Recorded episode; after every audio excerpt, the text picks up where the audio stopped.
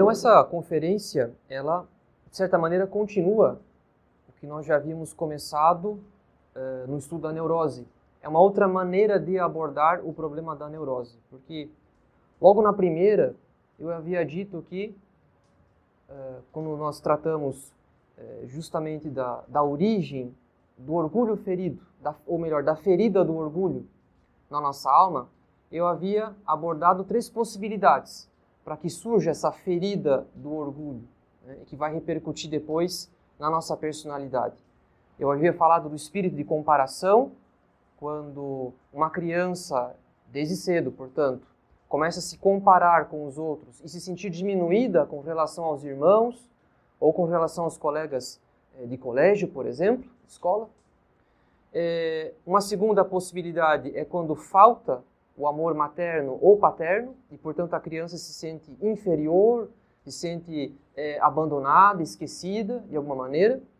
E depois também havia dito que uma outra possibilidade para que se desenvolva essa ferida do orgulho é quando os pais, especialmente o pai, mas também pode ocorrer com a mãe, é, enfim, quando um deles ou os dois são particularmente exigentes, quando há um excesso de cobrança por parte do pai ou da mãe ou dos dois, de modo que a criança também se sente, é, digamos assim, também, de alguma maneira, é, diminuída, se sente incapaz propriamente, em razão desse excesso de exigência. E, portanto, é, essa, essas três possibilidades que remontam à infância é que vão pouco a pouco sedimentando na pessoa uma ferida do orgulho. É o sentimento de inferioridade que repercute depois no modo como a pessoa vai compensar isso na vida adulta, já na adolescência, mas sobretudo na vida adulta. Então, essa conferência, tratando do papel do amor materno, de uma certa maneira continua o que nós havíamos é, começado, né? vai explorar mais o papel da mãe no desenvolvimento afetivo é, da criança e, é claro, do adulto. Bem, dito isso, é, aproveito para dizer, a título de informação, que eu baseio boa parte dessa conferência nesse livro aqui, chamado, intitulado Amar e Ensinar a Amar, que é um livro voltado para a formação da afetividade nos candidatos ao sacerdócio.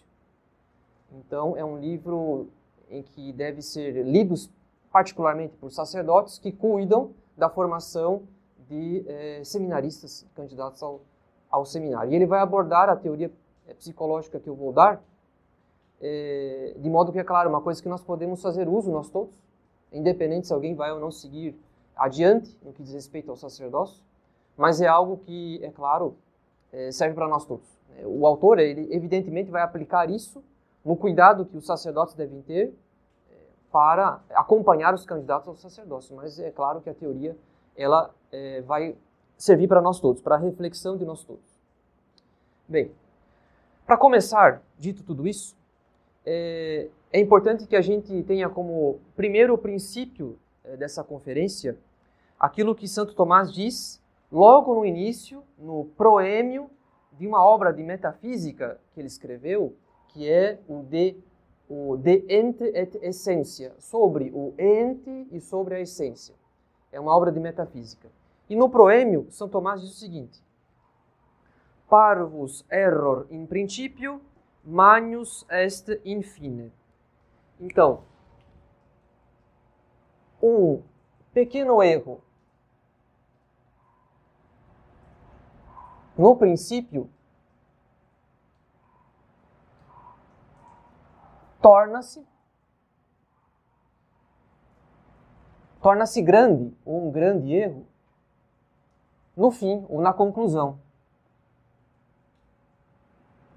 torna-se um grande erro na conclusão.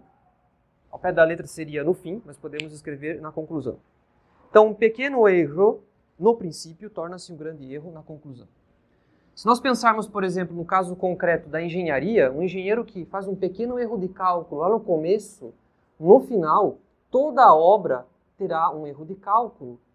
E é claro que a construção desse edifício será uma catástrofe. Cedo ou tarde, as coisas podem é, terminar numa tragédia, na ruína desse edifício, por causa de um pequeno erro de cálculo que, não tendo sido corrigido a tempo, foi pouco a pouco produzindo é, um erro cada vez maior.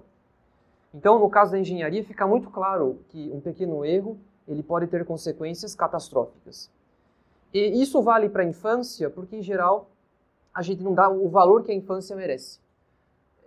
Nós talvez tenhamos pensado ao longo da nossa vida que é, a infância é uma fase de passagem, é uma fase lúdica, é, de brincadeiras, uma fase sem graves consequências para a vida adulta, quando que na verdade a gente começa a formar hábitos já na infância, hábitos bons ou hábitos ruins. E os hábitos bons são as virtudes. Os hábitos ruins são os vícios. Então é na infância que os nossos primeiros hábitos começam a se formar. Na vida adulta, eles já estão, de alguma maneira, sedimentados, em algum grau. E aí nós devemos lutar contra uma segunda natureza, uma segunda pele, que é justamente o hábito. O hábito tem essa força de ser uma espécie de segunda natureza. Né? Então, é preciso que a gente leve muito a sério é, a nossa infância, porque é lá que nós iremos refletir sobre aquilo que nós somos hoje, os nossos maus hábitos ou os nossos bons hábitos. E, portanto, para aqueles que vão, eh, em algum momento da vida, abraçar o estado do matrimônio, o sacramento do matrimônio, é importante que eles, então, tenham isso muito vivo na memória, porque é preciso justamente zelar para que a infância do, da sua prole, enfim, a sua prole, desde a infância, né, seja educada na virtude. Né? Porque um pequeno erro no princípio torna-se um grande erro na conclusão. Então hoje nós teremos, através dessa, dessas reflexões, elementos para refletir sobre a nossa infância e sobre aquilo que nós somos hoje. Pensando de que quanto melhor a gente compreender essas coisas, também melhor será a nossa condição de educar virtuosamente a prole que Deus confiar a cada um, aqueles que abraçarem o matrimônio se tiverem filhos no matrimônio, né, se Deus der essa graça da fecundidade.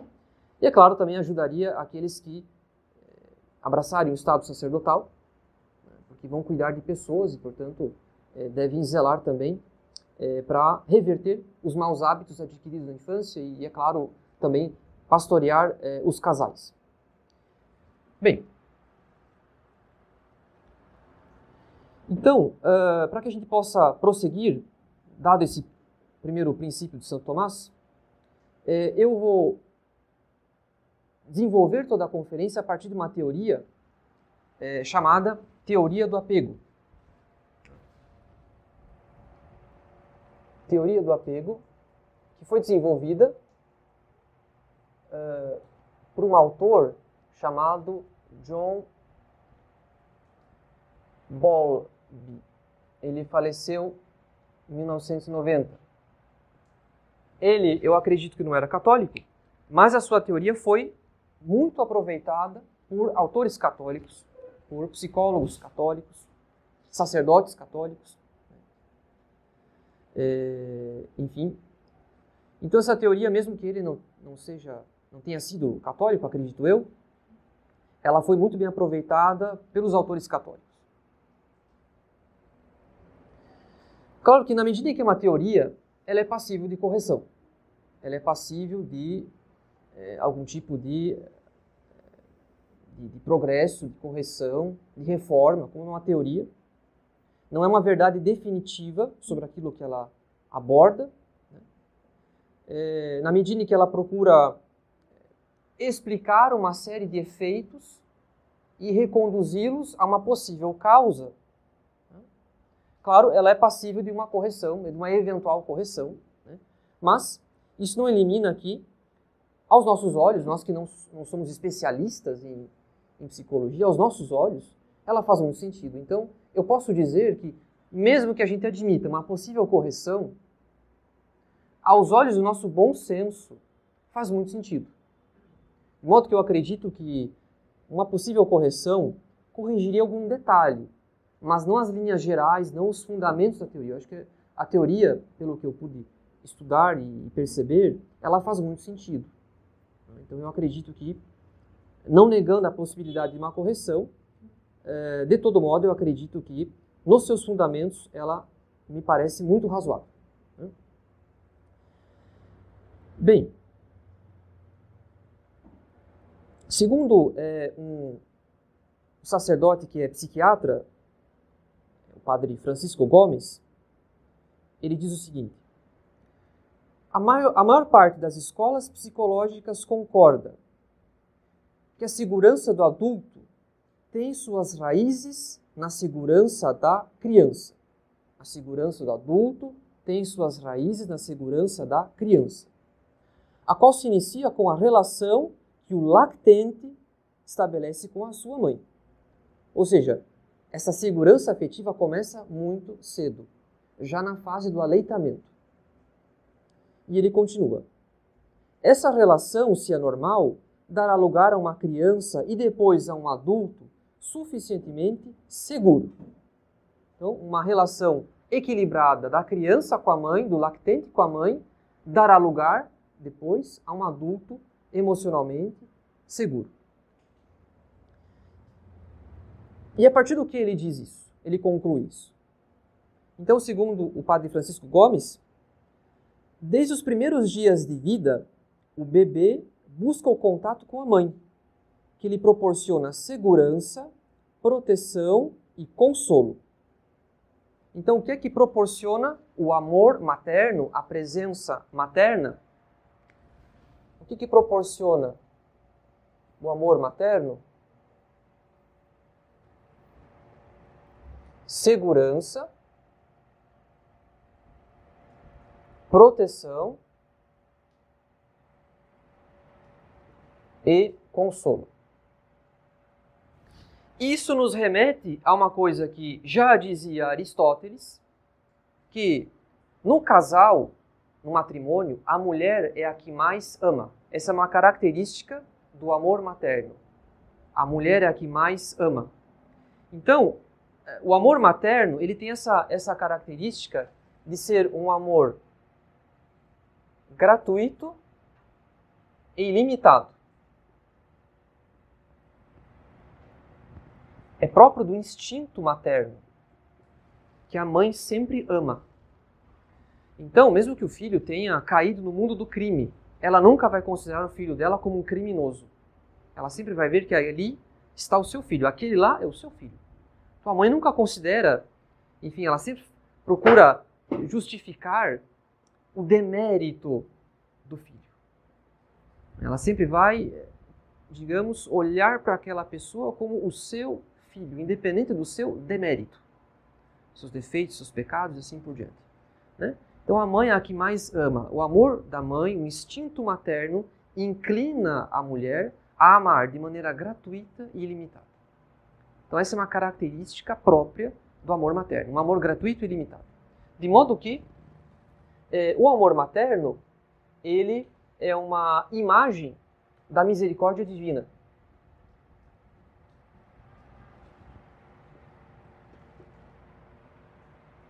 Então, no matrimônio, a mãe ela acaba servindo de espelho, de reflexo, de imagem da misericórdia divina. Justamente por amar de maneira gratuita, sem considerar o mérito ou o demérito. A mãe simplesmente ama. Então acaba que é, no lar a mãe ela é um espelho, um espelho natural para a criança da misericórdia divina. Então retomando aqui a citação do padre Francisco Gomes, desde os primeiros dias de vida o bebê busca o contato com a mãe, que lhe proporciona segurança, proteção e consolo, especialmente nos momentos de ameaça. Em consequência, a criança, a atitude da criança será esforçar-se por manter a proximidade com a mãe. Isso é um esforço da criança, sabendo que a mãe lhe oferece proteção, segurança é, e consolo. O esforço da criança será sempre de procurar essa proximidade com a mãe. Em segundo lugar, a criança ela resiste à separação. E quando ocorre uma separação, ela sente ansiedade e, e sensação de abandono perante aquilo que ela interpreta como uma perda. Por que, é que minha mãe não está aqui? Por que, é que ela se afastou? Então, a criança se sente um tanto é, abandonada.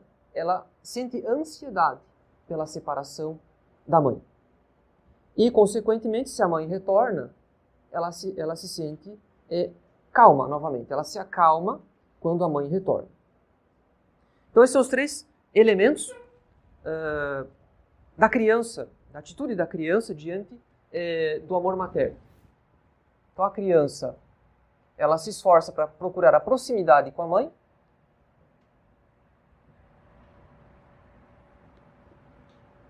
Com a mãe.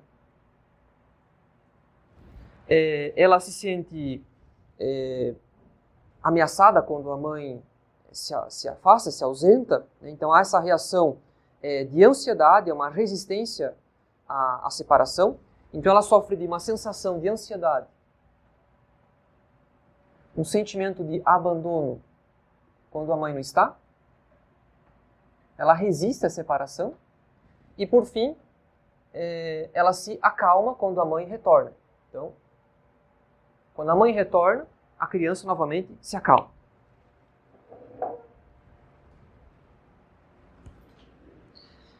Qual que é a consequência de tudo isso? É que a mãe ela se torna uma base segura para a criança. Ou seja, ela é uma figura de apego. Porque com a mãe a criança se sente segura, consolada, tranquila. Ela resolve o sentimento de abandono, a ansiedade. Então, a mãe, ela se torna uma figura de apego para a criança. O resumo disso é que a mãe, ela é uma figura de apego. Figura de apego. Ela é uma base segura para a criança.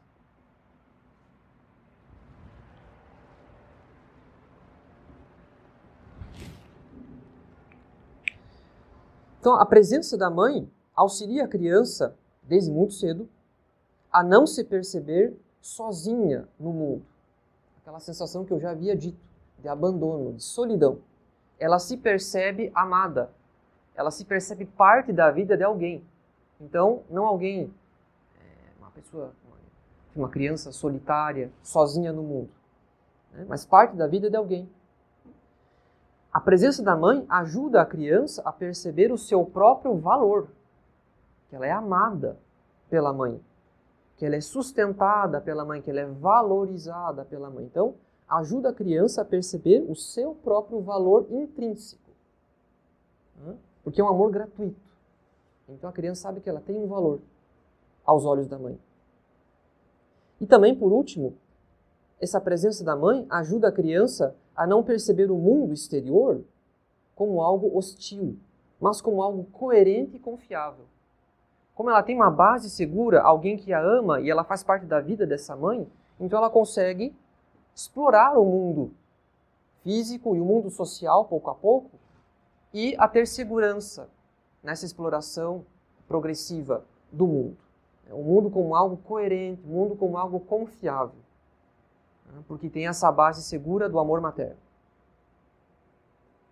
Então, a relação sadia da criança, equilibrada da criança com o mundo, depende da recepção de afeto por parte da mãe. Que ela vai conseguir explorar o mundo físico e o mundo social de maneira equilibrada e sadia, depende de uma recepção constante ao longo da infância do afeto materno. Porque é o que ajuda a criança a não se sentir sozinha, a se sentir amada e a explorar o mundo em torno dela como algo coerente e confiável. Agora, pode ser que a mãe não cumpra essa função dentro do matrimônio, de ser uma base segura para a criança.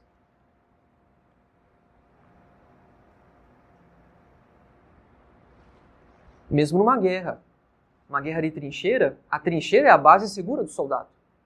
Agora, se porventura o soldado voltar para sua trincheira e estiver lá alguém lhe aguardando com uma granada, a trincheira será uma base insegura, será também um lugar é, hostil, né? tanto quanto o, a a, trincheira do inimigo. Então, numa guerra, a, a trincheira tem que ser uma base segura. Né? Então, se a mãe não cumpre essa função de ser uma base segura para a criança, se ela se torna uma base eh, insegura, instável para a criança, então surge o que nós chamamos de apego inseguro. Aquela que deveria ser uma fonte de segurança afetiva para a criança torna-se é, uma fonte, uma base de insegurança afetiva para a criança. É o que nós chamamos então de apego inseguro. Então, quando a mãe não cumpre o seu papel, ela se torna um apego inseguro para a criança.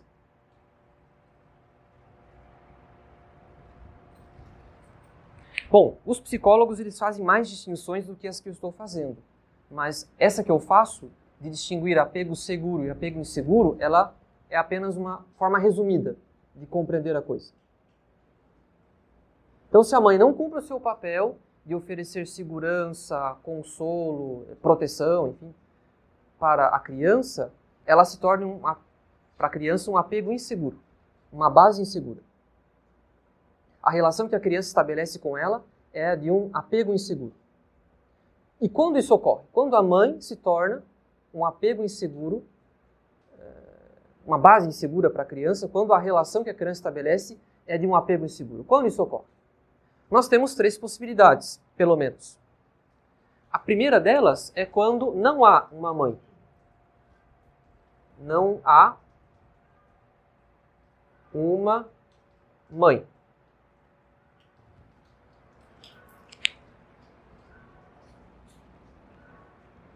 Isso pode ocorrer porque, eventualmente, a criança perdeu a sua mãe desde, desde muito cedo. Ela não chegou a conhecer a mãe ou faleceu nos primeiros anos de sua vida. Né? Houve um falecimento, né? eventualmente. Pode ser que a mãe esteja viva, a criança more com a sua mãe, mas ela é ausente, por algum motivo, né? é, de modo que ela não consegue estabelecer um vínculo afetivo com o filho, em razão da sua ausência moral. Ela não está presente na vida daquela criança. Então não há uma mãe. Seja porque há uma ausência física, por exemplo, no caso do falecimento precoce, seja porque não há uma presença moral, porque a mãe é muito ausente da vida daquela criança. E, portanto, não se estabelece um vínculo é, afetivo com o bebê. Esse vínculo que ele é necessário ao longo da infância, ele deve ser constante. E nesse caso concreto, ele não foi habitual, ele não foi regular, né? ele foi instável. Outra possibilidade para que a criança estabeleça uma relação de apego inseguro com a mãe é quando a mãe é angustiada. Mãe angustiada.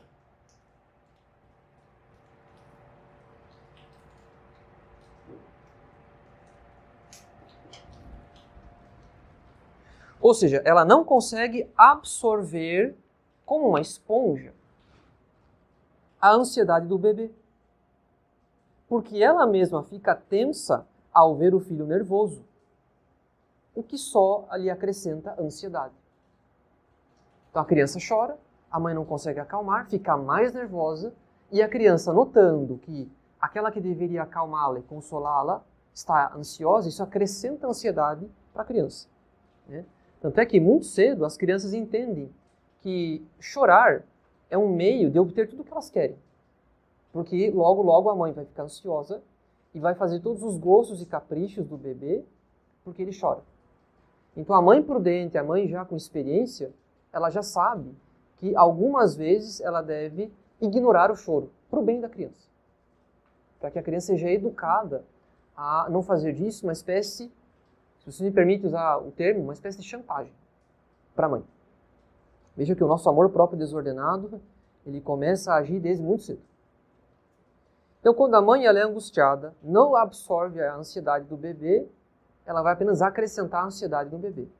Então, a relação que ele estabelece com a sua mãe é de um apego inseguro. Então, hoje a ansiedade é um problema tão generalizado, na verdade ele começa muito mais cedo do que a gente pensa. E por fim, é, uma outra possibilidade para que surja uma relação de apego inseguro é quando a mãe ela é super protetora. Mãe super protetora.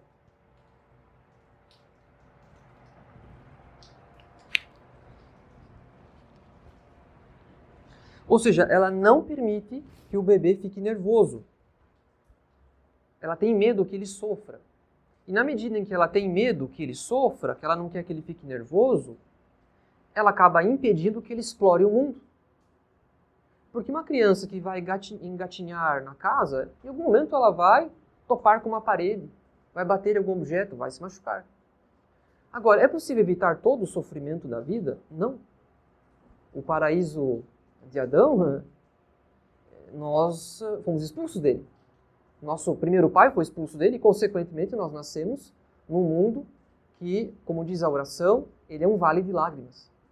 Então é impossível a gente privar um indivíduo de todo o sofrimento moral ou físico. Seja uma tristeza, seja um sofrimento físico. Então, quando a mãe ela tem um verdadeiro horror que a criança sofra fisicamente e moralmente, né? quando ela é super protetora, a consequência é que ela impede que a criança explore o mundo. Né? É como se criasse um, uma peça de porcelana ali, uma, uma boneca de porcelana, não pode encostar. Né? E isso acaba impedindo o desenvolvimento normal das faculdades de alguém, né? das suas potencialidades, das suas capacidades das suas habilidades e vai repercutir na imaturidade.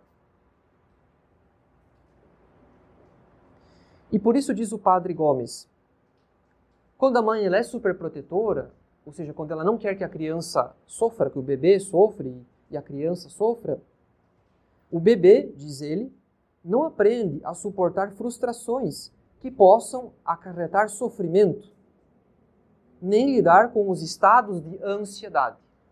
Quando a mãe é superprotetora, o bebê não aprende a lidar com a ansiedade. Nem a suportar o sofrimento, a frustração, nem a lidar com a ansiedade.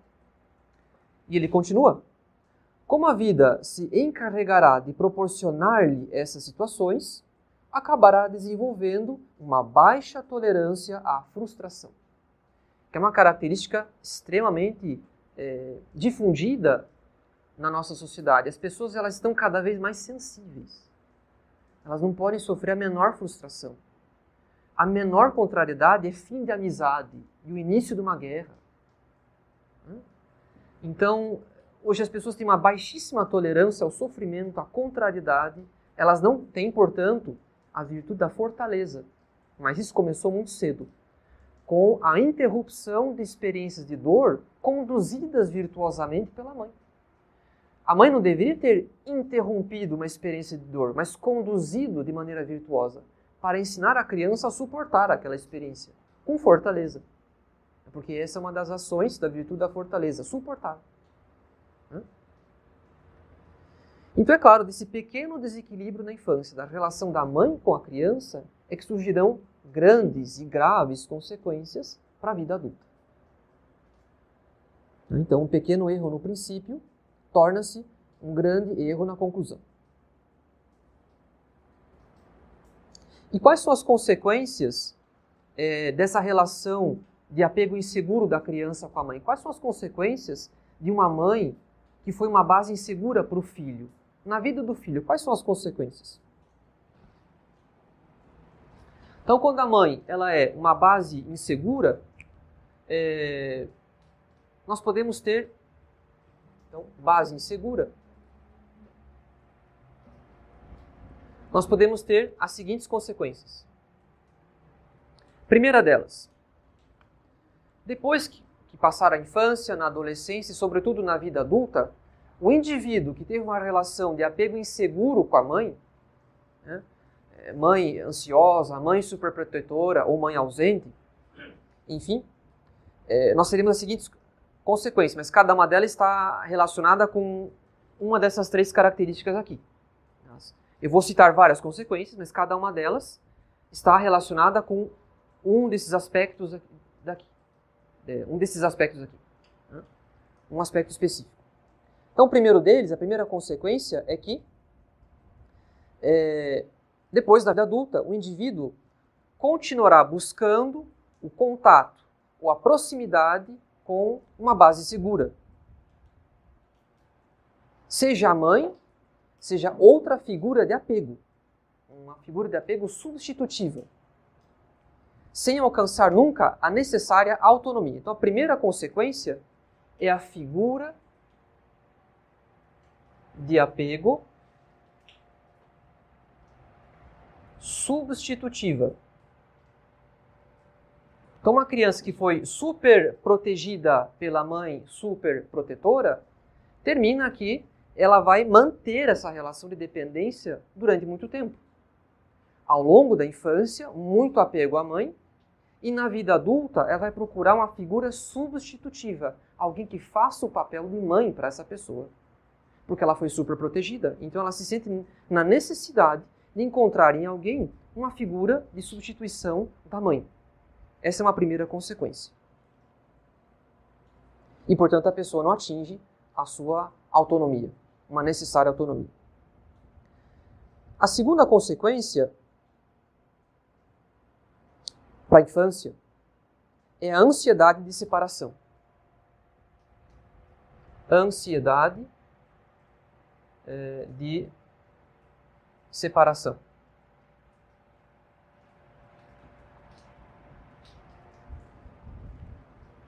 Então aqui é algo que diz respeito mais à infância do que à vida adulta. Toda a nossa infância. Então a criança, quando ela é muito apegada à mãe, mãe superprotetora, a criança não consegue ficar longe dela ao longo da infância. Chora quando vai para a escola.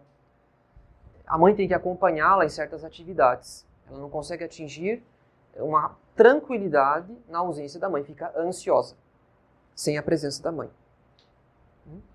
Não consegue se adaptar na sua ausência. Por quê? Porque o mundo é hostil sem a mãe. A mãe, como ela interrompeu a, a exploração do mundo, sem a mãe, a criança ela vê o mundo como algo hostil. Está numa festa de, de, de aniversário dos coleguinhas, está na escola, ela percebe o mundo como algo hostil. E, portanto, ela teme estar sozinha, sem alguém que faça as coisas para ela, que a proteja, que a console, que lhe dê segurança. Então sofre da ansiedade de separação.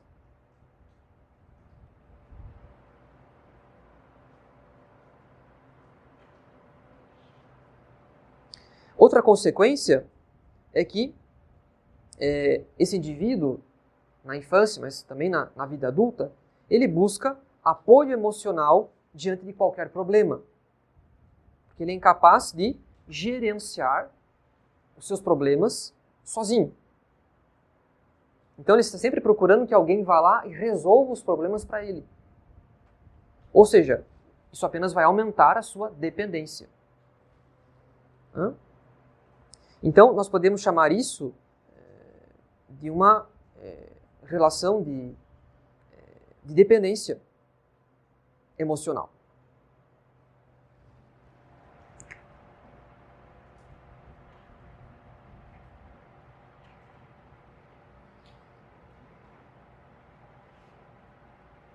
pessoa procura um apoio, alguém que faça as coisas para ela.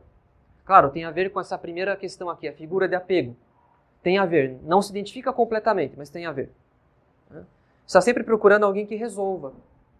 E a gente pode ter encontrado pessoas assim na nossa vida, que qualquer coisa ela. Ah, faça isso para mim, por gentileza. Ou seja, não é uma questão de gentileza, de, de cortesia, mas é porque a pessoa ela se vê incapaz de resolver coisas sozinha.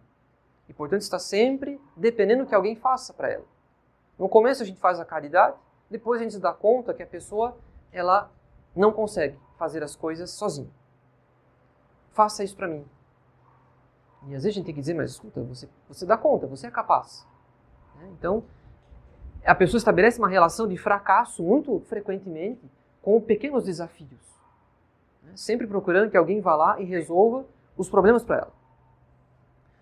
Outra consequência é que é, um indivíduo que foi criado por uma mãe superprotetora, ele tem um baixo, a tendência que ele tenha, porque não são leis absolutas. Nós estamos aqui tratando de uma ciência exata, mas é uma tendência. Ou seja, há uma grande possibilidade de que o indivíduo desenvolva um baixo conceito de si. Por quê? Porque de alguma maneira ele internalizou que ele não é capaz de fazer as coisas sozinho. Então, um baixo conceito de si. Eu conheci casos assim. em que quando o menino tentou cumprir certas atividades, a mãe interrompeu esse processo de desenvolvimento das suas capacidades, das suas potencialidades, das suas habilidades. Não, não faça isso, você vai se machucar. Não, não se meta com isso, é perigoso. Então a mãe ela vai, pouco a pouco, bloqueando, interrompendo, obstruindo o desenvolvimento das habilidades de um menino. Isso acontece sobretudo com os meninos, né? de modo que pouco a pouco ele vai se julgando incapaz. E é claro, se ele tem um baixo conceito de si, se ele acha que ele não é capaz de enfrentar a vida e fazer as coisas, a consequência é que ele procura um apoio emocional. Faça para mim. Quem se julga incapaz e tem um baixo conceito de si, consequentemente procura alguém que seja capaz e que faça as coisas para ele. Né? Mas a pessoa acaba internalizando essa impressão que remonta à infância de que ela não é capaz. Porque, de alguma maneira, a mãe foi acostumando a criança a julgar que ela não deve se aproximar de coisas perigosas. Ah, porque isso aqui corta, isso aqui machuca. Não faça. Né? E esse, essa superproteção da mãe acaba sendo um veneno para o desenvolvimento da virilidade de um menino. Então veja que essas coisas elas podem remontar à infância. É, outra consequência é que o indivíduo ele pode apresentar dificuldades para estabelecer relações com os estranhos, com as pessoas de fora. Uma dificuldade de estabelecer relações com os outros. Claro, porque a mãe pode ter sido muito ansiosa, aumentou a ansiedade da criança, ela pode ter sido super protetora, ou, não, ou então se não havia mãe, e isso causou na, na criança, é claro, é, um, sentimento de, de que ela não tem valor, de que ela está sozinha no mundo. A ausência da mãe, é claro, também produz esses sentimentos. E a pessoa se sentir desvalorizada, é, abandonada, né?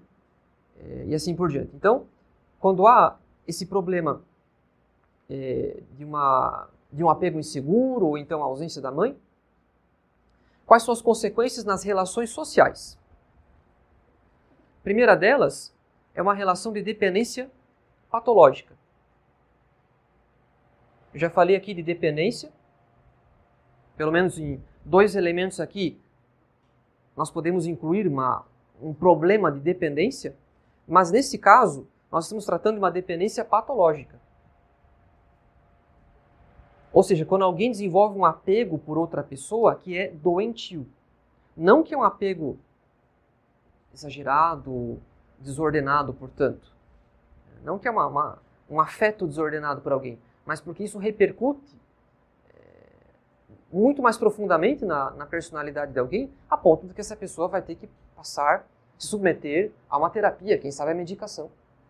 Porque ela desenvolveu uma dependência patológica de alguém. Eu conheci um caso assim em que havia uma amizade patológica entre duas pessoas. Né? E isso teve que ser remediado com uma terapia. Era um caso realmente doentio. Uma relação de amizade doentia. A pessoa ela desenvolveu uma obsessão por outra pessoa. Uma obsessão verdadeira. Uma compulsão que ela não conseguia, eh, digamos, ficar ausente. Então, na ausência do, da, da amizade, mandava inúmeras, dezenas de mensagens. Então era algo doentio, deixava a pessoa completamente fora de si, precisou ser tratado. E graças a Deus, até onde eu sei, as coisas foram se resolvendo. Mas isso é um caso extremo. Um caso extremo em que essa dependência não é só uma dependência é, de pedir para que alguém resolva os seus problemas. E também não é apenas uma figura de apego. É uma pessoa que, que, que faz às vezes de mãe. Né? Mas aqui é um caso mais doentio. E uma outra consequência para a vida social quando a criança tem uma, uma relação é, de apego que é insegura com a mãe, quando a mãe é uma base insegura, enfim, quando, perdão, quando existe uma, sobretudo nesse caso específico da superproteção, né, uma, outra, uma outra consequência para as relações sociais é o que nós chamamos de hipertrofia compensadora do eu. Hipertrofia compensadora do eu, o que, que é? Narcisismo.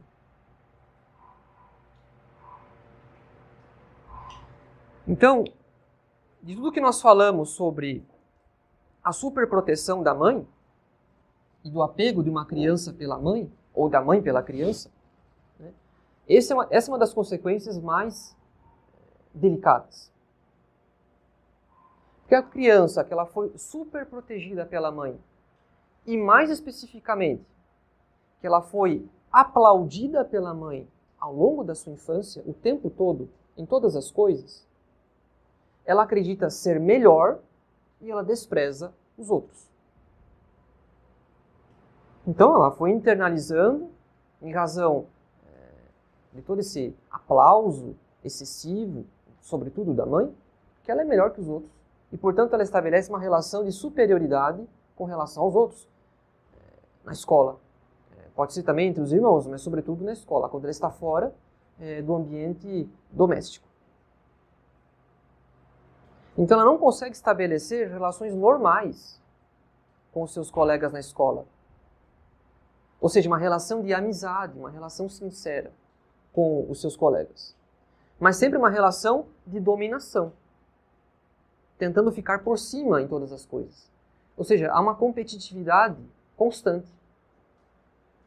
Sempre querer superar os outros e, e, e deslumbrar aos olhos dos outros, aos olhos dos professores, aos olhos das meninas, falamos especificamente do caso de meninos, sempre querendo deslumbrar aos olhos dos outros parece ser uma pessoa forte, mas na verdade esconde um eu fraco.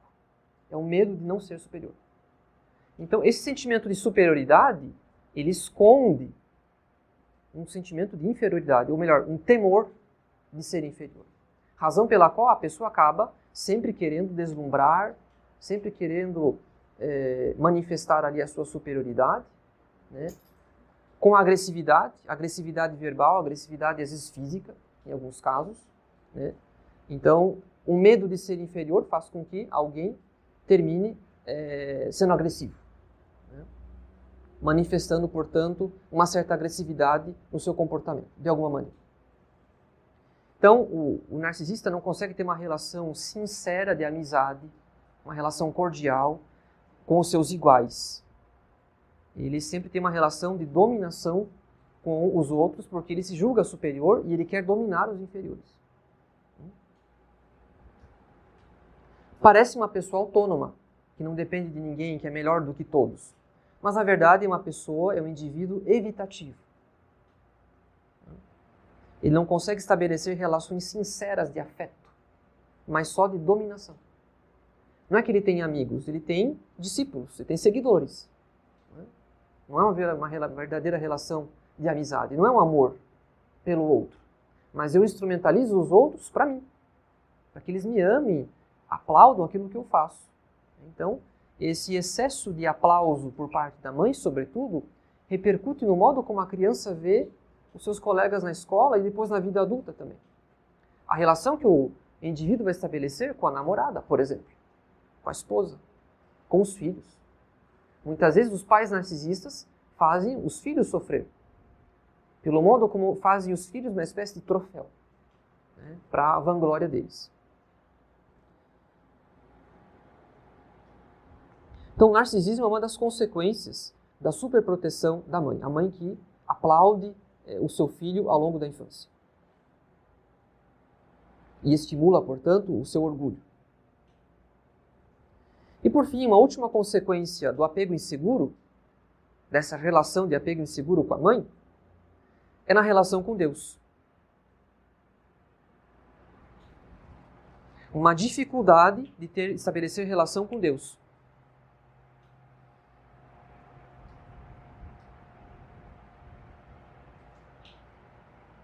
Uma, de, de estabelecer uma dificuldade de estabelecer uma, uma relação com o amor de Deus.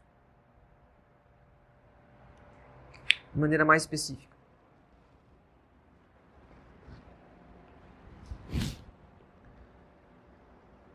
Por quê? Porque se a criança ela não se satisfez ao longo da sua infância consigo mesma, enfim, o, o, que, o que eu quero dizer? Se ela não se sentiu suficientemente valorizada pelo amor materno, mãe ansiosa, mãe ausente, a consequência é que ela vai depois é, aplicar, né, transferir esse sentimento de insegurança para o amor de Deus. Se ela não foi suficiente amada pela sua mãe, A consequência é que depois ela transfere essa insegurança afetiva para sua relação com o amor de Deus. Será que Deus me ama? Muito do, da origem do escrúpulo vem disso. Esse sentimento, esse pano de fundo de que Deus não me perdoou, não é porque a pessoa se confessou mal, não é porque a pessoa ignora a teologia moral, ah, os mandamentos, e está na dúvida se foi pecado mortal ou não. É porque a pessoa não tem segurança de que Deus a ama e que a perdoa.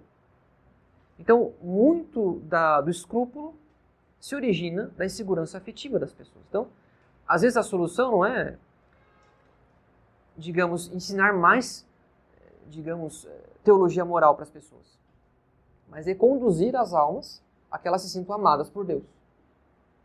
Sobretudo se elas não foram suficientemente amadas pela mãe. Claro que estou aqui tratando da mãe nessa conferência. Mas nós veremos também o papel do pai depois, uma outra oportunidade. Hoje eu, eu me concentro na, no papel da mãe, figura da mãe, na função da mãe. Mas é claro que às vezes a relação com a mãe foi boa, mas não com o pai. Bom, então teremos uma oportunidade para tratar do amor paterno na vida de alguém, a sua presença ou a sua ausência. Mas agora eu é, me restringo a falar, a tratar do amor materno.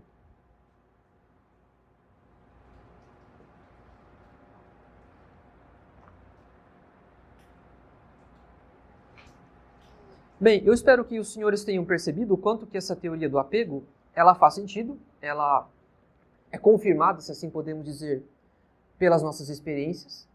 O bom senso a confirma, pelo menos nas suas linhas gerais, de que de fato tudo isso faz sentido. É, e outros dois estudiosos resolveram aplicar a teoria do apego à vida adulta. E eles conseguiram distinguir quatro tipos de pessoas a partir é, das formas de apego que uma criança estabelece com a sua mãe. Nós vimos que pode ser, pode ser que a mãe seja ansiosa, isso crie na criança também mais ansiedade, mas pode ser que ela seja super protetora e produza é, um certo narcisismo. Né? Então, a partir das diferentes formas de apego, dois estudiosos conseguiram notar, é, conseguiram distinguir, melhor dizendo, quatro tipos de pessoas. Então, nós temos um primeiro tipo de pessoa é, nas formas de apego.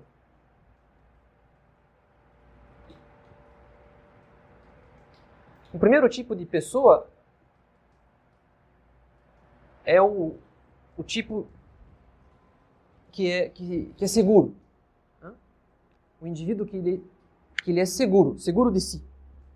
Ou seja, que ele tem uma visão positiva de si mesmo.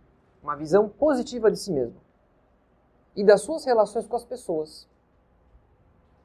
Ele se sente à vontade nas suas relações com os outros, seja em situações de proximidade afetiva, quando ele começa a estabelecer suas relações de amizade, seja quando ele está sozinho, ele se sente seguro para realizar certas atividades, na ausência de outras pessoas. Então, é um indivíduo que é afetivamente seguro e, portanto, é um indivíduo equilibrado.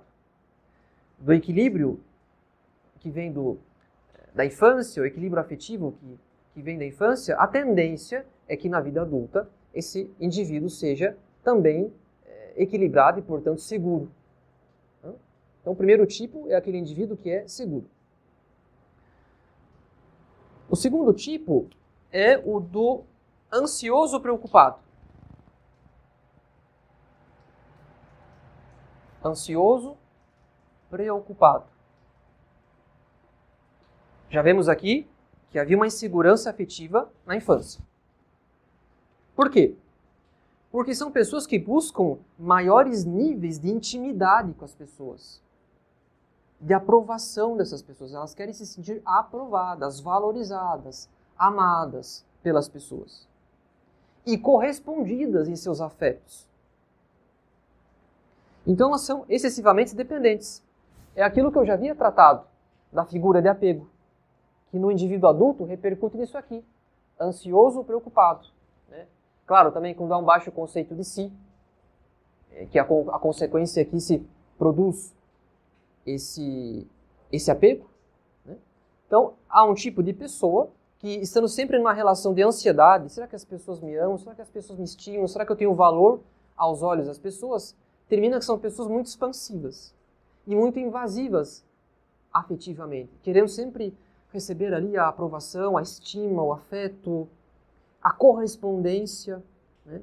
Então, o modo um tanto é, pegajoso dessas pessoas manifesta a sua ansiedade, a sua preocupação da aprovação alheia.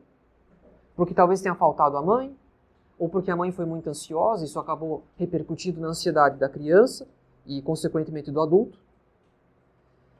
É claro que isso parte, como eu já disse, de um conceito negativo de si, ao mesmo tempo que o temor do, da opinião das outras pessoas. Então, tem um conceito negativo de si, mas ao mesmo tempo tem um temor de que as outras pessoas não a estimem. Então, são pessoas menos confiantes. Pode ser pessoas muito emotivas também, muito sensíveis. Pessoas mais preocupadas. Preocupadas de que, ah, eu falei uma coisa, será que eu ofendi ou não? Pessoas muito preocupadas nas suas relações acabam multiplicando a, as preocupações na, nas relações com os outros. E também impulsivas, pessoas mais impulsivas. Acabam tomando decisões precipitadas pelo temor de perder o amor do outro. A gente vê muito isso nas relações entre namorados, muita impulsividade, muita precipitação pelo temor de perder alguém. Então é claro que essa insegurança que remonta à infância repercute na maneira desordenada com que a pessoa concebe é, o amor da namorada ou do namorado, né? no caso das moças. Em terceiro lugar, um outro tipo de pessoa é o do evitativo independente.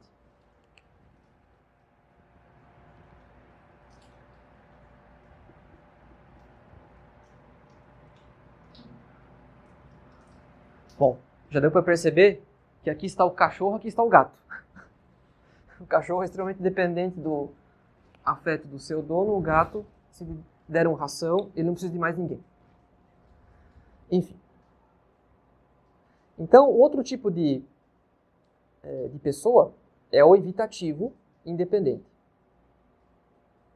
Uma pessoa que procura ter uma grande autonomia emocional e ela evita o apego completo na maioria dos casos. Então, a pessoa que procura não depender afetivamente dos outros, ela prefere manter eh, uma atitude de independência, de autonomia. Não se julga na necessidade de estabelecer relações de afeto com as pessoas.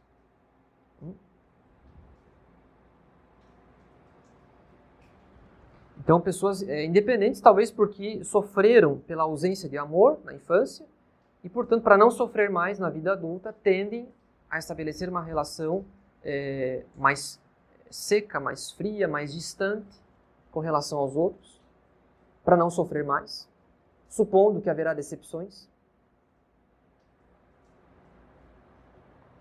Uma visão, portanto, negativa dos outros ou da possibilidade de que o afeto dos outros traga algum bem. O medo de ser novamente é, iludido. E por fim, é, um outro tipo de pessoa que é o temeroso evitativo. Temeroso é, evitativo. É uma espécie de mistura dos dois anteriores. Porque a pessoa sente necessidade de proximidade afetiva, quer estabelecer uma proximidade afetiva, mas tem medo. Tem medo da decepção e por isso procura reprimir os sentimentos. A diferença do anterior é que a pessoa ela realmente procura desenvolver uma atitude de autonomia, de independência. E nesse último caso, é, a pessoa até que gostaria de estabelecer uma relação afetiva, mas ela se fecha de medo, medo de sofrer. Tendência também de desconfiar dos outros, assim como uma tendência a menosprezar a si mesmo. Talvez se eu procurar estabelecer uma relação de afeto com alguém, a pessoa me rejeite. Então há um certo medo.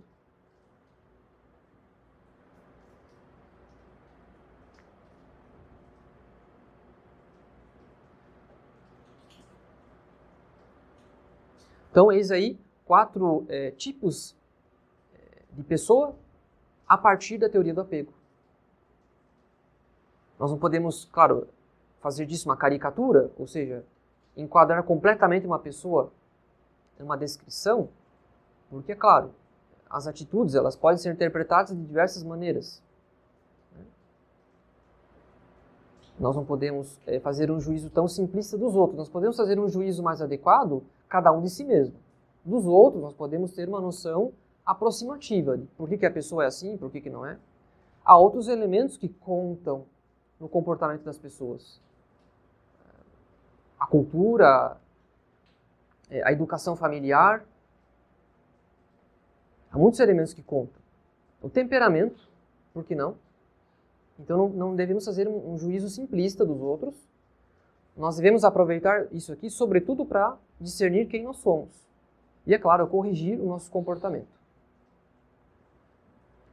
Então vamos tirar as conclusões de todas essas reflexões sobre o amor materno. Tendo em vista que hoje não iremos tratar do amor paterno. Hoje nos limitamos a tratar do amor materno. Então, quais são as conclusões de, daquilo que nós vimos hoje? Primeiramente, é que foi Deus que instituiu o instinto materno. Como eu já disse, o instinto materno, o amor materno, ele é uma imagem, um reflexo, um espelho da misericórdia de Deus. Só que é claro, todo o afeto deve ser moderado, deve ser temperado pela virtude. E, portanto, o mesmo amor da mãe deve ser temperado pela virtude. Do contrário, se torna algo excessivo e prejudicial para o equilíbrio da criança e do adulto. Do contrário, se torna algo viciante, que faz mal, que escraviza muitas vezes a criança, o adulto, uma dependência excessiva da mãe.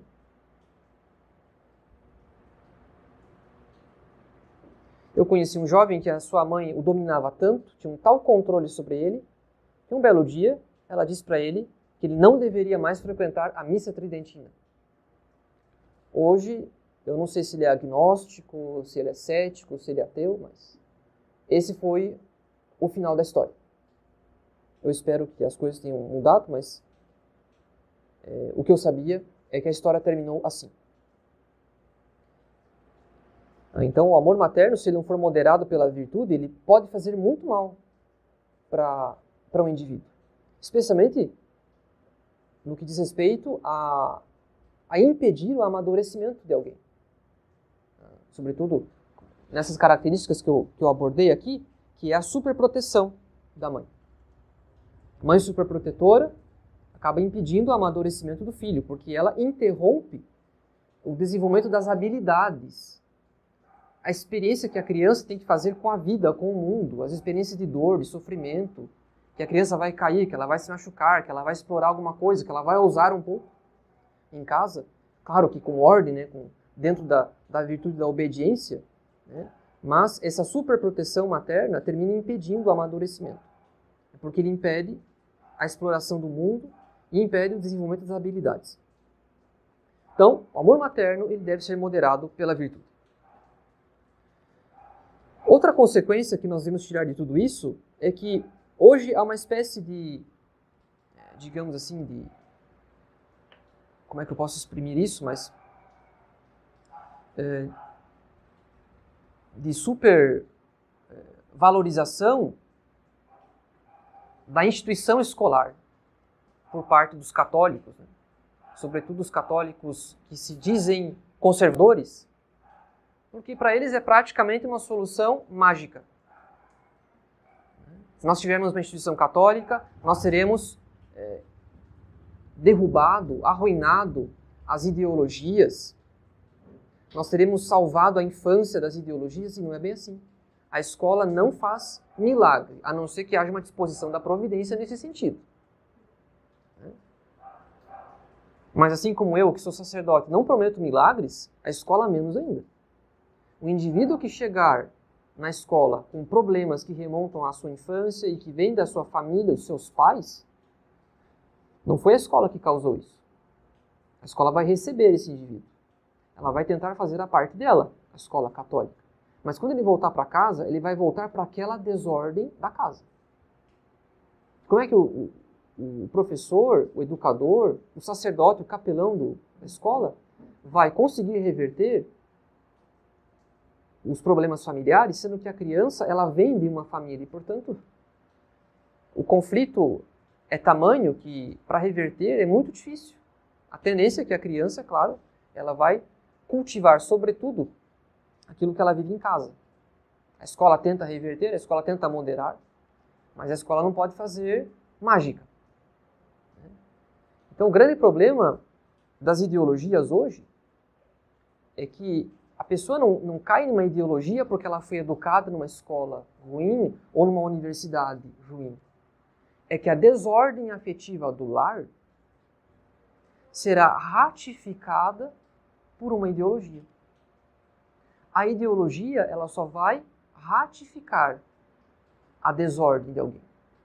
Se uma pessoa cresceu num ambiente muito desordenado, ela tem uma grande desordem afetiva, muita insegurança, muita desordem afetiva, quando ela entra em contato com uma certa teoria, uma certa ideologia, essa ideologia ela responde à desordem afetiva dela. Ou seja, dá sentido. Porque muitas vezes a pessoa vai dizer, na minha casa, é, eu era ensinado a praticar os mandamentos, a aderir a uma certa religião, mas havia uma grande é, desordem em casa, ou seja, os pais brigavam constantemente.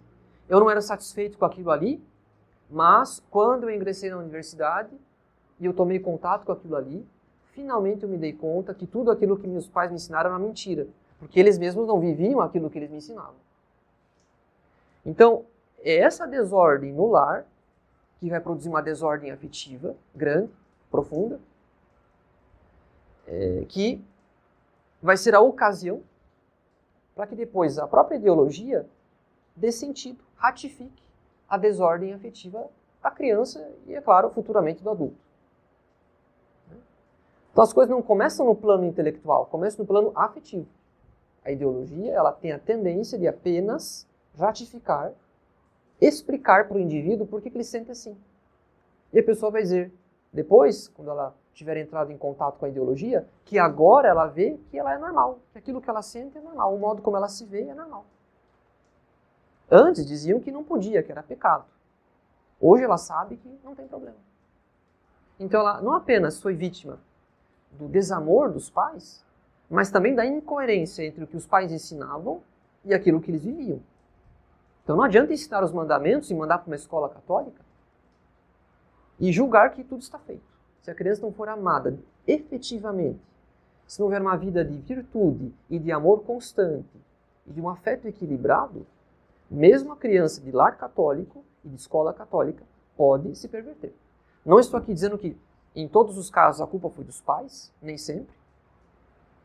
Mas muitas vezes os pais julgam que se mandar para uma escola católica, todos os problemas estarão resolvidos. Não é assim. Então, nós não podemos é, negligenciar que as coisas começam em casa. Então, as coisas começam trabalhando as virtudes dos casais. Um relacionamento, um casamento virtuoso, que vai tornar o trabalho da escola muito mais eficaz. Ou seja, os pais devem adubar o terreno para que depois os professores, como jardineiros, consigam fazer o broto crescer e se desenvolver, nessa analogia. Enfim. Então, essa é uma consequência. É o modo como muitos católicos veem o papel da escola católica, praticamente como se a escola fizesse mágica ou milagre. E não é bem assim. Outra consequência diz respeito ao namoro dos jovens.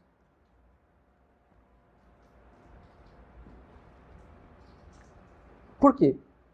Os jovens devem refletir, os rapazes, sobretudo.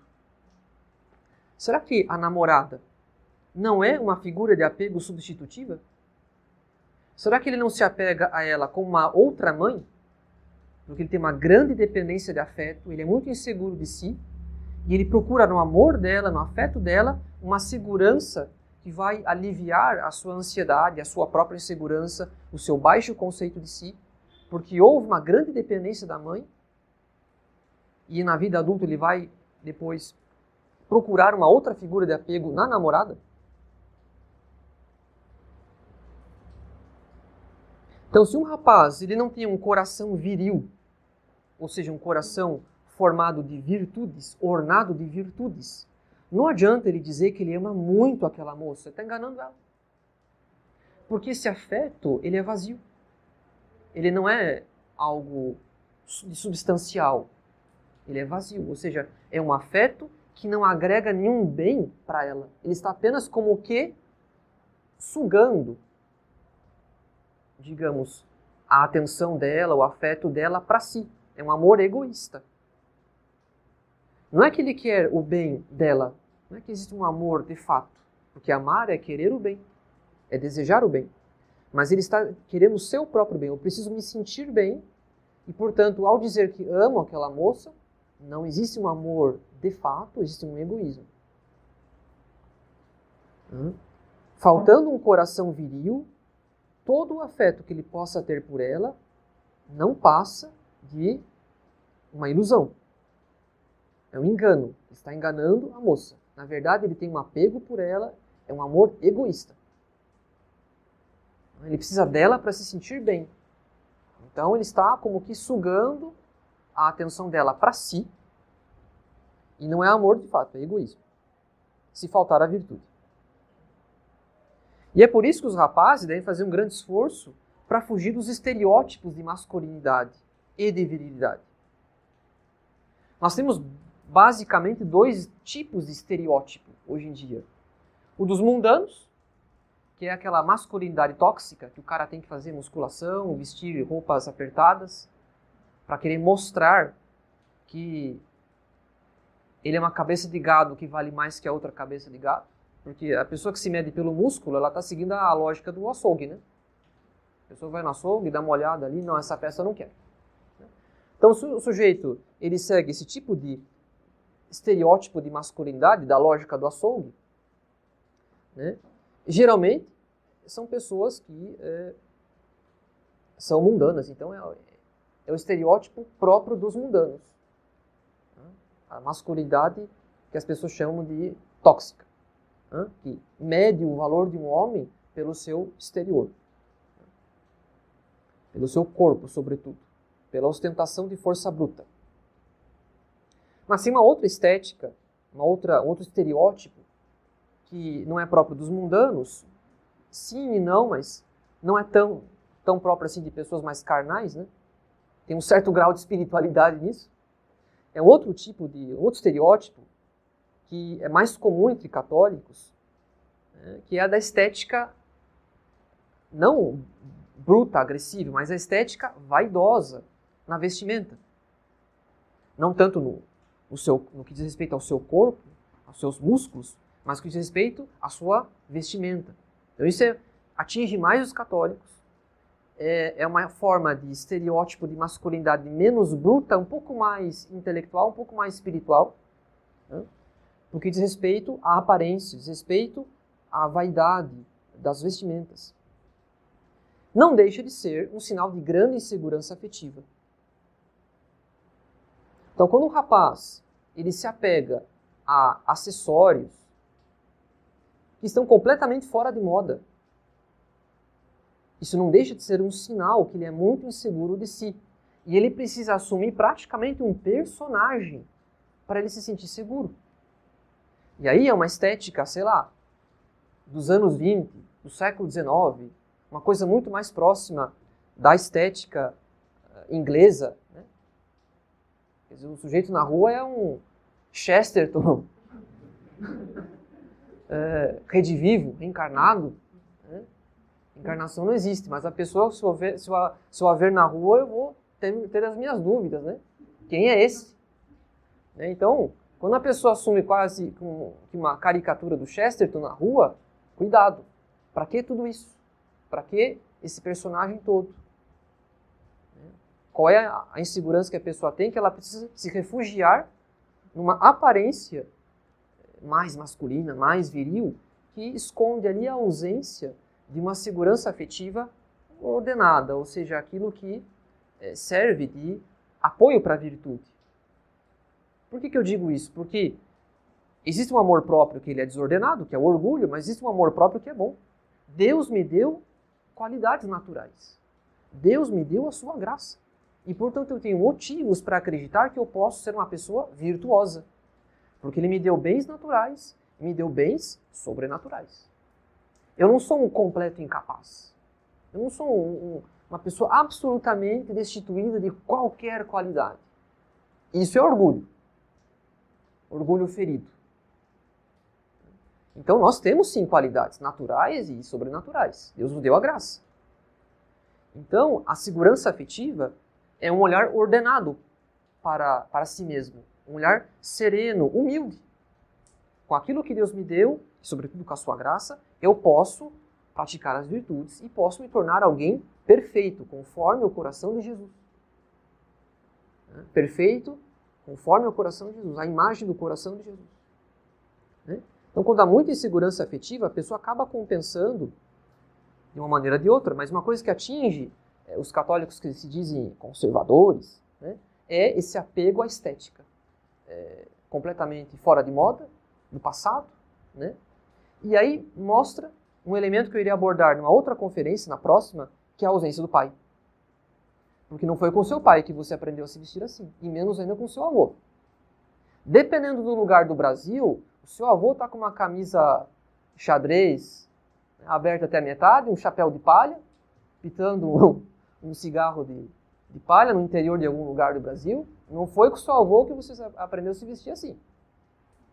Esse português rebuscado que você fala não é o português lá do seu avô também. Então a gente vê cada coisa por aí, né? Que a gente nota a ruptura de uma relação sadia, e eu vou abordar isso mais tarde, mas a ruptura, a ruptura de uma relação sadia com o pai. Foi com o seu pai que você aprendeu a se vestir assim.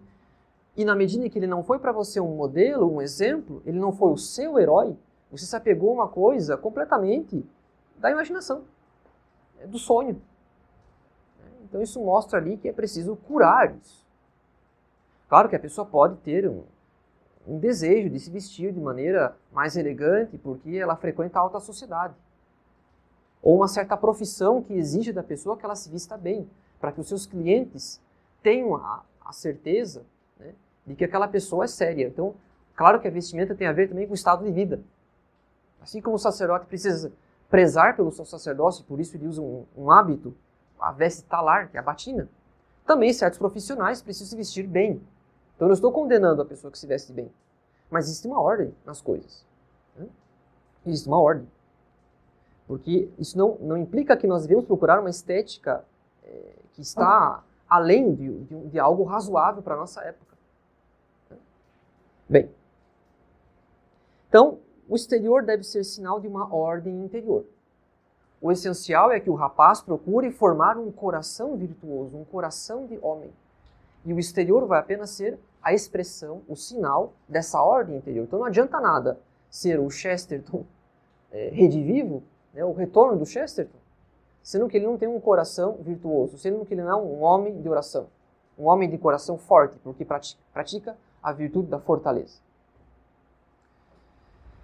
É, e nesse sentido, os jovens devem também discernir qual é o motivo pelo qual eles ainda não se desapegaram de certos entretenimentos infantis.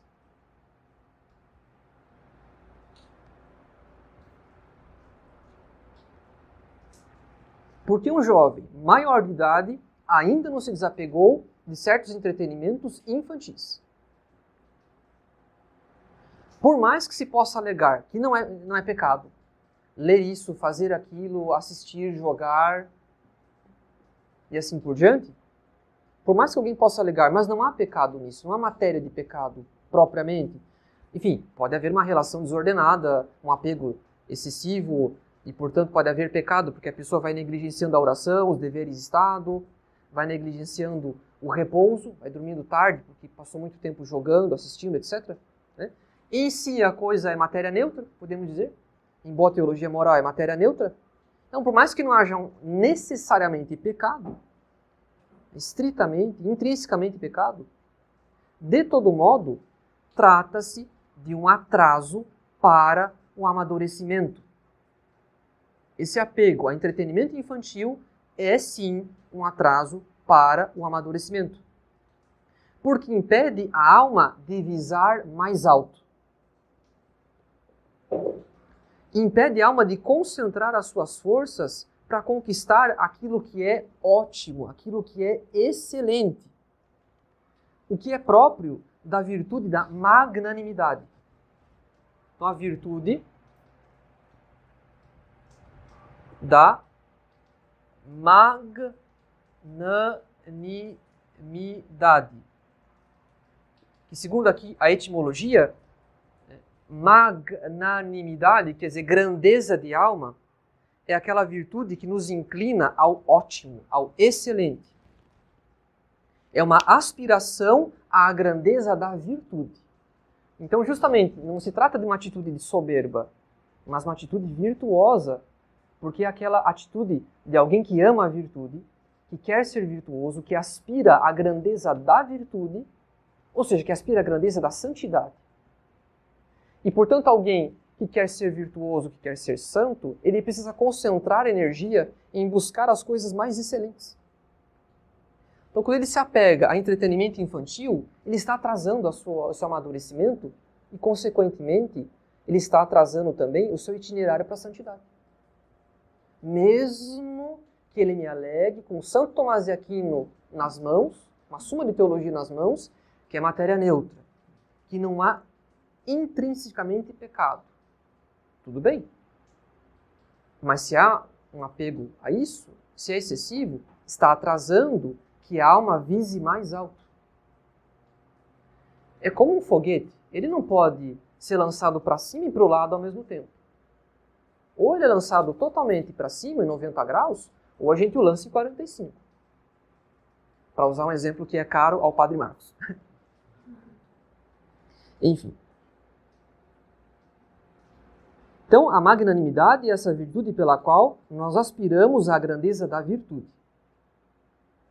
Agora, em compensação, para alguém que está apegado a entretenimento infantil, é confortável permanecer com esse apego. É confortável permanecer apegado a bens menores, que custam menos riscos,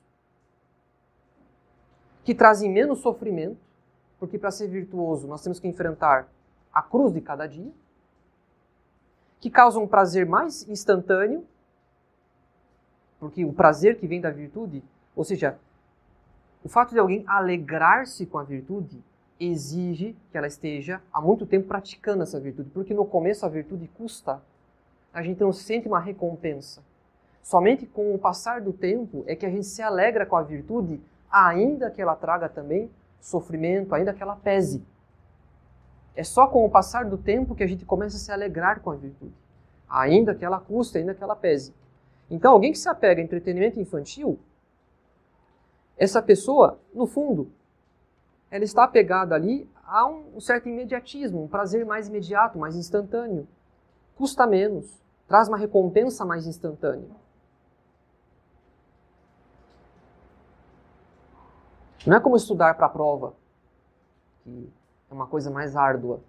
Mas o, o, entretenimento infantil ele traz ali uma consolação instantânea, né? e isso repousa a pessoa, mas a pessoa fica apegada a um bem muito inferior. Muito inferior. Isso faz mal, em última instância, para a virtude e para a santidade. Então, é algo que não exige grandes sacrifícios. É um apego a bens muito inferiores a bens, se posso dizer, rasteiros. Então, se o jovem dedica muito tempo, muita atenção a entretenimentos que são próprios da infância,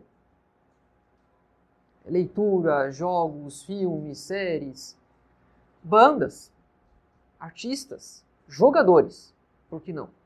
Há adultos apegados a jogadores, sim, mas também há crianças, até porque, em geral, são as crianças que têm apego a ídolos. Os adolescentes também, é claro. Né? Os adolescentes, posso dizer até mais que as crianças, para falar bem a verdade, mas é próprio da, da, da adolescência esse apego a ídolos.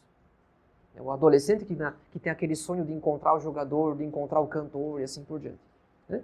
Então, apego a certas leituras, jogos, eh, filmes, séries, é, e depois ídolos, né? a esses entretenimentos, a esses divertimentos de infância. Então, esse apego, essa atenção excessiva que é dedicada a esses entretenimentos, tudo isso é sinal de imaturidade. E um dos maiores sinais de maturidade. Não é cultura, como se diz. Não é cultura. É cultura de gente imatura. Aí sim. Se é que podemos chamar de cultura, mas se quiserem usar esse termo, então podemos acrescentar cultura de gente imatura.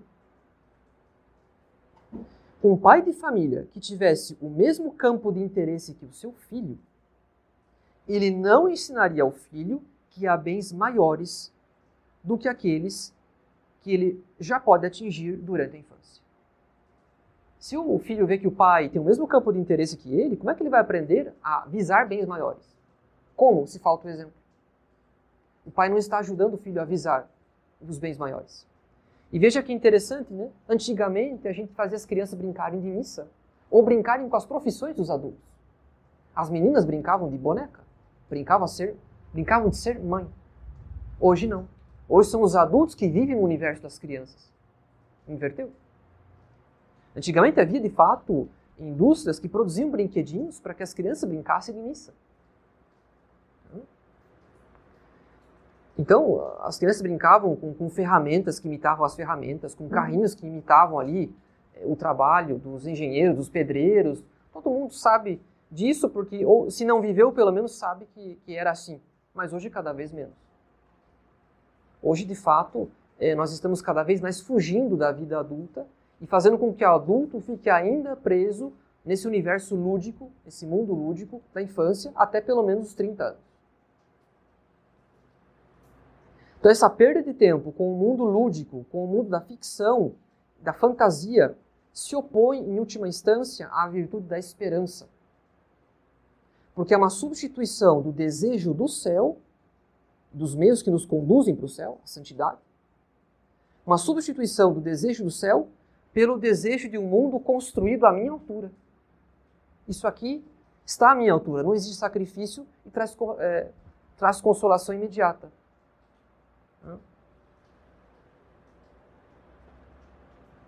Não existe grandes sacrifícios, grandes riscos. Então é um mundo construído à minha altura, ao meu modo, à minha imagem. Então é uma virtude, é, é, um, é um hábito, é um, é um vício, portanto, é um, é um apego que se opõe, em última instância, à virtude da esperança. Então é claro que o progresso espiritual ele depende em muito que a gente rompa com o mundo infantil. Que um pai de família vá, vez ou outra, brincar com o seu filho, é, vai usar o videogame com o filho, eventualmente, né? É claro que faz parte do, da função do pai que ele se interesse pelo seu filho. Mas ele deve ordenar isso para que o filho não se apegue às coisas, que ele saiba também cumprir seus deveres de oração, de obediência às tarefas domésticas. Agora, se o filho vê que o pai é mais viciado do que ele, como é que o filho vai entender que tem coisas superiores a jogar, a brincar e a permanecer nesse universo lúdico e de entretenimento e de fantasia e de ficção e de falsos heróis? De falsos heróis. O pai deixa de ser o herói daquela criança, porque ele também está preso a uma ficção. Em que ele vence as coisas não por virtude, mas por poderes sobrenaturais, preternaturais, ou sei lá o quê. Em última instância, eh, nós estamos criando uma, uma realidade paralela, em que as coisas se vencem não por virtude, não por um esforço com o auxílio da graça. A graça que vem suportar a nossa vontade, o nosso esforço. Mas há uma coisa que é fantasiosa, que é contra a realidade.